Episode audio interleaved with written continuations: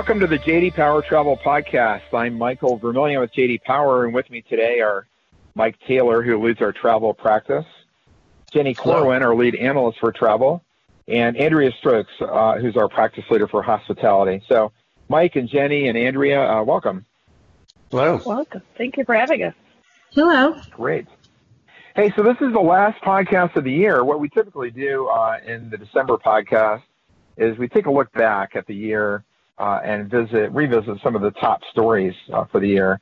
Uh, and then we'll uh, follow that up with uh, looking forward to 2020 and would like to get some predictions from our team here for, for next year for the travel industry. So why don't we start with stories of the year for 19. Mike, let's start with airlines. Well, for me, in my estimation, the biggest airline story, and it continues to be an, a big airline story as we go into 2020, is what's happening with the Boeing, Boeing 737 MAX, uh, which everyone knows has been grounded because of some international uh, crashes that uh, led to very tragic loss of several hundred lives. And uh, as a result, the entire aircraft has been grounded, and an FAA review and there's just it, the whole situation is fraught with a lot of anxiety, not especially on the part of Boeing, you know, which is uh, kind of having to explain how this workaround happened. And just to recap everybody's, refresh everybody's memory, uh, you know, this really was kind of a software issue. Um, some of the electronics in the aircraft didn't necessarily jibe with what was happening aerodynamically, uh, and that aerodynamics caused, uh, if you didn't know what was happening, uh, you would make the, the, the pilot would make a wrong decision, which is what had happened in those two major crashes. So subsequently, they've grounded it. Uh, now we've had no problems with the 737 Max in North America and in Europe, uh, and in fact, uh, really I think it's going to boil down to a, a training issue. You know, uh, what did these pilots know or didn't know that caused that problem? So it was a combination of lack of training and then um, a, a technology issue. But there's so much investment capital tied up here in the 737 MAX. It is a very nice aircraft. Uh, it solves a lot of problems for the industry. Um, you know, for basically it's longer range. It's got uh, you know a better, a lighter footprint on the environment, uh, and you don't have to retrain staff in order to fly it. Uh, so I really think that they're going to reinstate that simply because the sheer weight of what's being invested in it and how it can affect the industry. And it'll take a little, you know, it'll be a story when it comes back to people want to fly it. Uh, as I've said before in this podcast, uh, if when that 737 Max comes back online, I'll, I'll be the first one to get on board right after the captain. So I, I really have a lot of faith that it'll come back. Okay, thanks, Mike. Uh, Andrea, let's turn to hospitality. So, what was the uh, the, the, top story uh, for 2019 for hospitality? So um, one of the big stories was uh, the the refresh of Marriott's loyalty program, uh, formerly Marriott Rewards, now Bonvoy. Um, very, very much a legacy program that uh, really was overhauled after uh, Marriott purchased Starwood. And um, I think this is just, you know, really the, the story is really about how the large hotel chains are kind of reacting to the market forces that are uh, constantly, um, you know, putting pressure on uh, what they're doing. So you have um, the OTAs, of course, uh, in terms of uh, their negotiations with OTAs on commissions and then alternative accommodations and, and kind of the the competition that that uh, provides to the large hotel chains. Um, all the all the chains I think are reacting differently uh, to these market forces.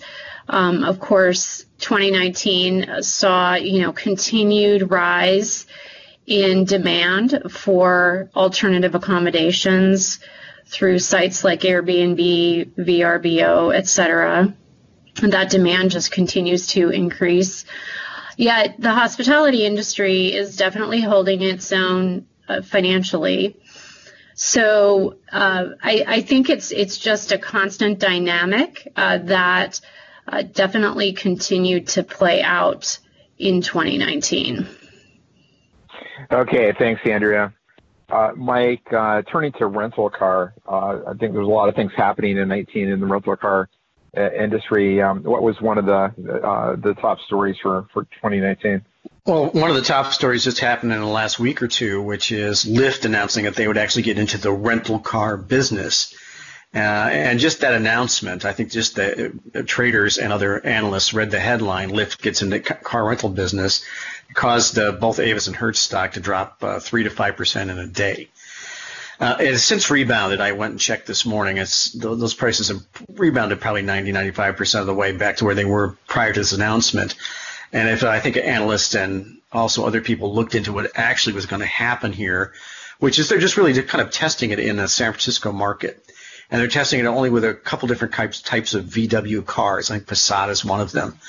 Um, but they're adding a little bit of layer feature that's going to make it a little more difficult for the traditional car company, uh, car rental companies to compete, which is they say you take a Lyft to the rental car, you know, uh, get into the rental car, you know, drive around like you normally would for day two, three, whatever, how long the term of the of the rental is, and then drop it back to the, wherever it was, and then get back in a Lyft and go back home. So they're introducing a door-to-door service, uh, and I think that doesn't exactly fit with the big uh, part of the market, which is the airport rental market. And plus, it's only going to be in San Francisco. And there's a whole sort of logistics problems that Lyft is going to have to look into. But on the other hand, Lyft is making this little, you know, dipping their toe in the water here. And uh, based on the success or the adoption of the of Lyft and Uber and other TNC transportation network companies uh, and their popularity, uh, I think that that really has got the industry really sitting up and taking notice. I think it was probably the biggest story and only happened about a week ago. Okay, thanks, Mike. And speaking of Lyft, uh, I, I, think they're involved in our number one pick for stories around uh, airports for 2019 as well, right? Uh, yeah, the biggest uh, thing I think it's going to happen is predicting uh, my prediction in um, as far as the airport uh, side of things um, is that the the changes that are happening around the pickup and drop off um, of Lyft and Uber and other TNC companies. Uh, you know, really, the when you contract with Uber or Lyft, you know, you get their app, and you're you're going to be picked up at your door and dropped at the other door wherever you're going.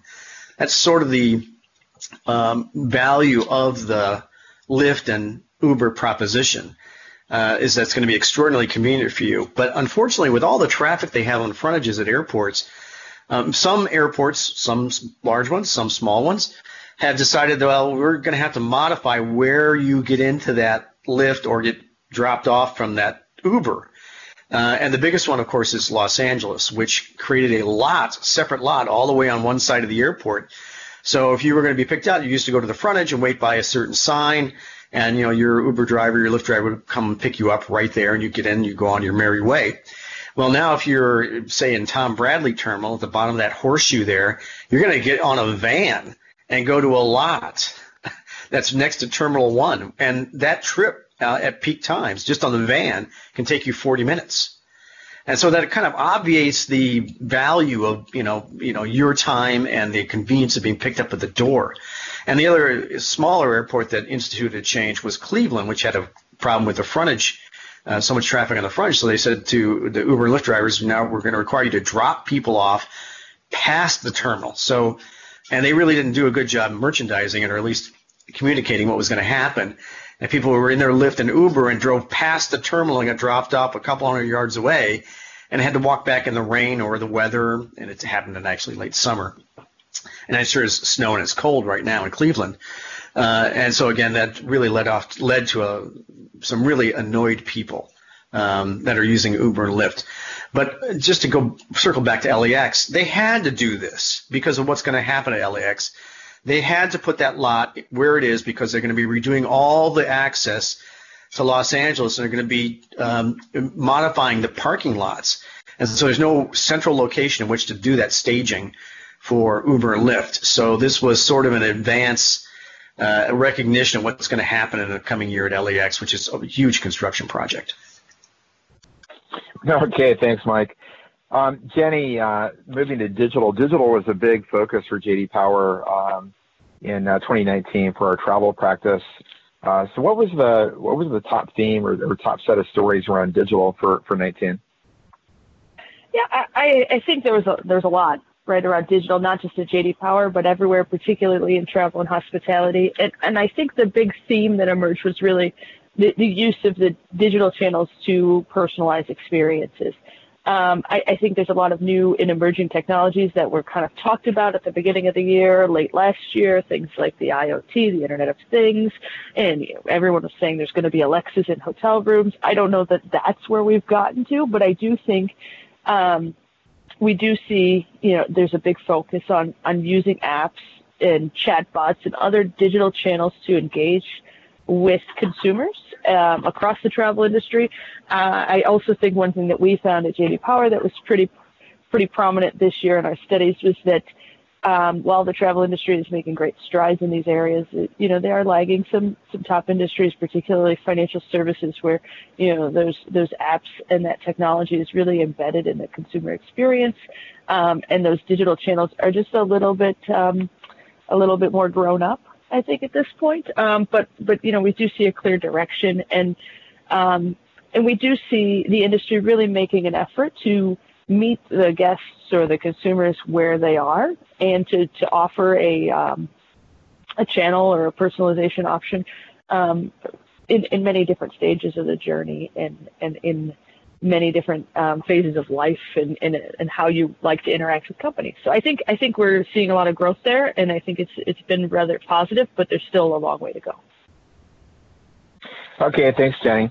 And uh, Mike, just to finish off the uh, the topic of uh, stories of the year for 2019, uh, the uh, we saw a, a, change in the loyalty programs, which we think is pretty important, right? Right. Um, you know, traditionally mileage programs have been based on usage you know, the number of flights, segments, how many miles you flew. So going round trip New York to Los Angeles was worth more than going round trip, you know, Cleveland to um, uh, to Madison, Wisconsin. And so, you know, what's happened in, the, that is it used to be uh, it was a loyalty, uh, quite literally a loyalty program. We're doing this to keep you booking, keep you booking on our airline or our brand.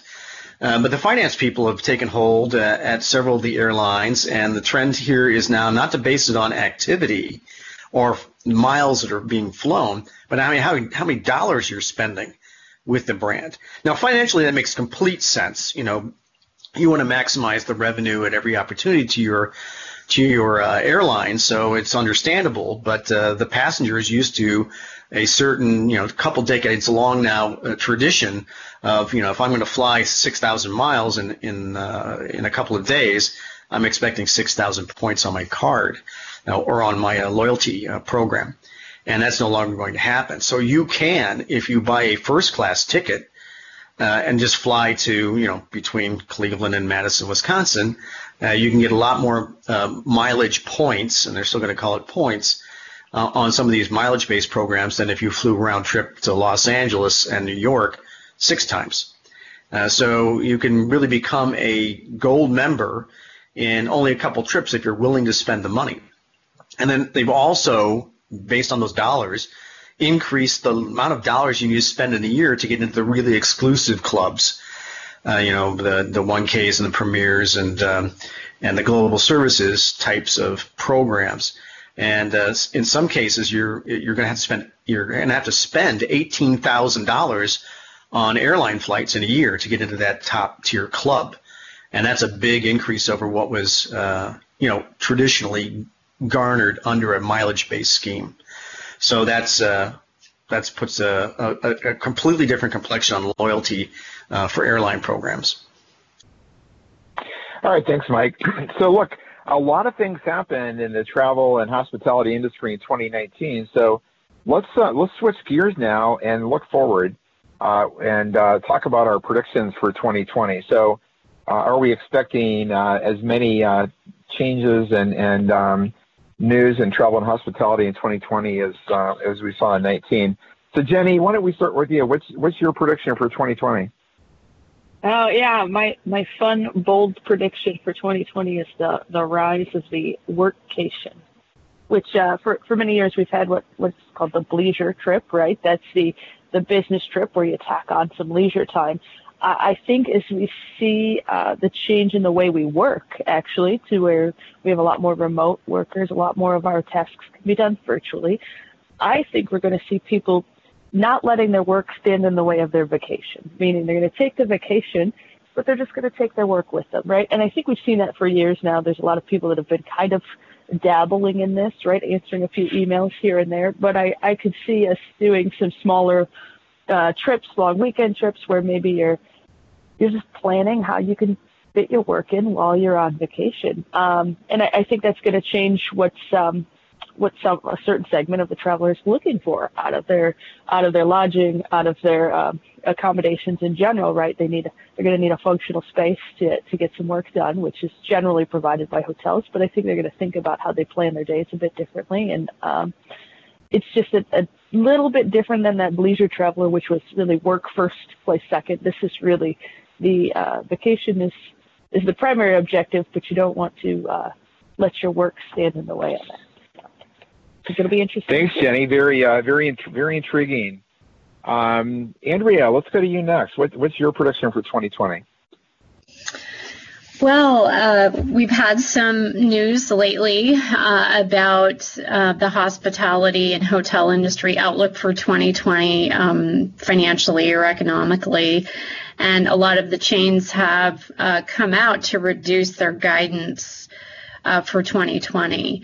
Uh, this is, is looking like it's really not so much about a slowdown uh, in demand in 2020. So I don't see uh, that. I think there would have to be, a, you know, a pretty major uh, economic uh, shock to to um, reduce demand like that. Um, I think demand will hold steady. I think this is really about uh, the supply. So over the past, you know, decade or so, times have been good for uh, development. Uh, the pipeline of hotels is still uh, very, very robust uh, for future hotel development. Um, so that will just continue to put pressure on room rates as uh, supply continues to increase. I think there are also pressures on room rates again from these outside forces, as I mentioned, such as the the OTAs and now the competitive landscape with alternative accommodations uh, as well, um, just kind of continuing to, to potentially put pressure on uh, room rates for the large hotel chains. Okay, thanks, Andrea. And finally, Michael, I will turn to you for your, your prediction for 2020. Well, mine, mine is quite a bold one, I'd like to think, uh, which I believe that um, in 2020 we're going to see some financial interest in buying out either in a friendly way or a hostile way one of the rental car companies, one of the major rental car companies, uh, simply because there's been so much prolonged uh, disruption in this marketplace as caused by Uber and Lyft and the TNCs, as we've noted many times on this podcast. Um, but there may be some incentive or at least uh, an attractiveness of cashing out. And we're talking about corporations with huge amounts of assets, physical assets, and which can be, and most of them, of course, are financed uh, which adds another layer of complexity to it and just makes the industry kind of vulnerable to changes like this.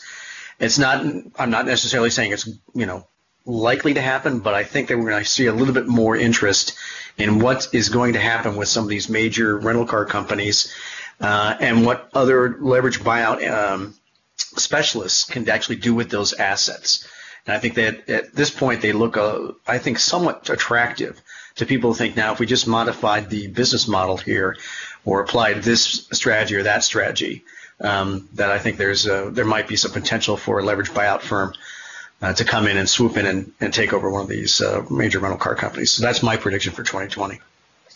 All right, Mike, that's a bold prediction. We'll see what happens uh, in 2020. And so that's that's a wrap for 2019. Uh, Mike and Jenny and Andrea, thanks for joining us today. You're quite welcome. Thank you. And thanks to our listeners for joining as well. To learn more about the JD Power Travel pod, uh, practice, uh, you can find us on LinkedIn or you can visit us on the web at jdpower.com slash business. And we'll see you next year.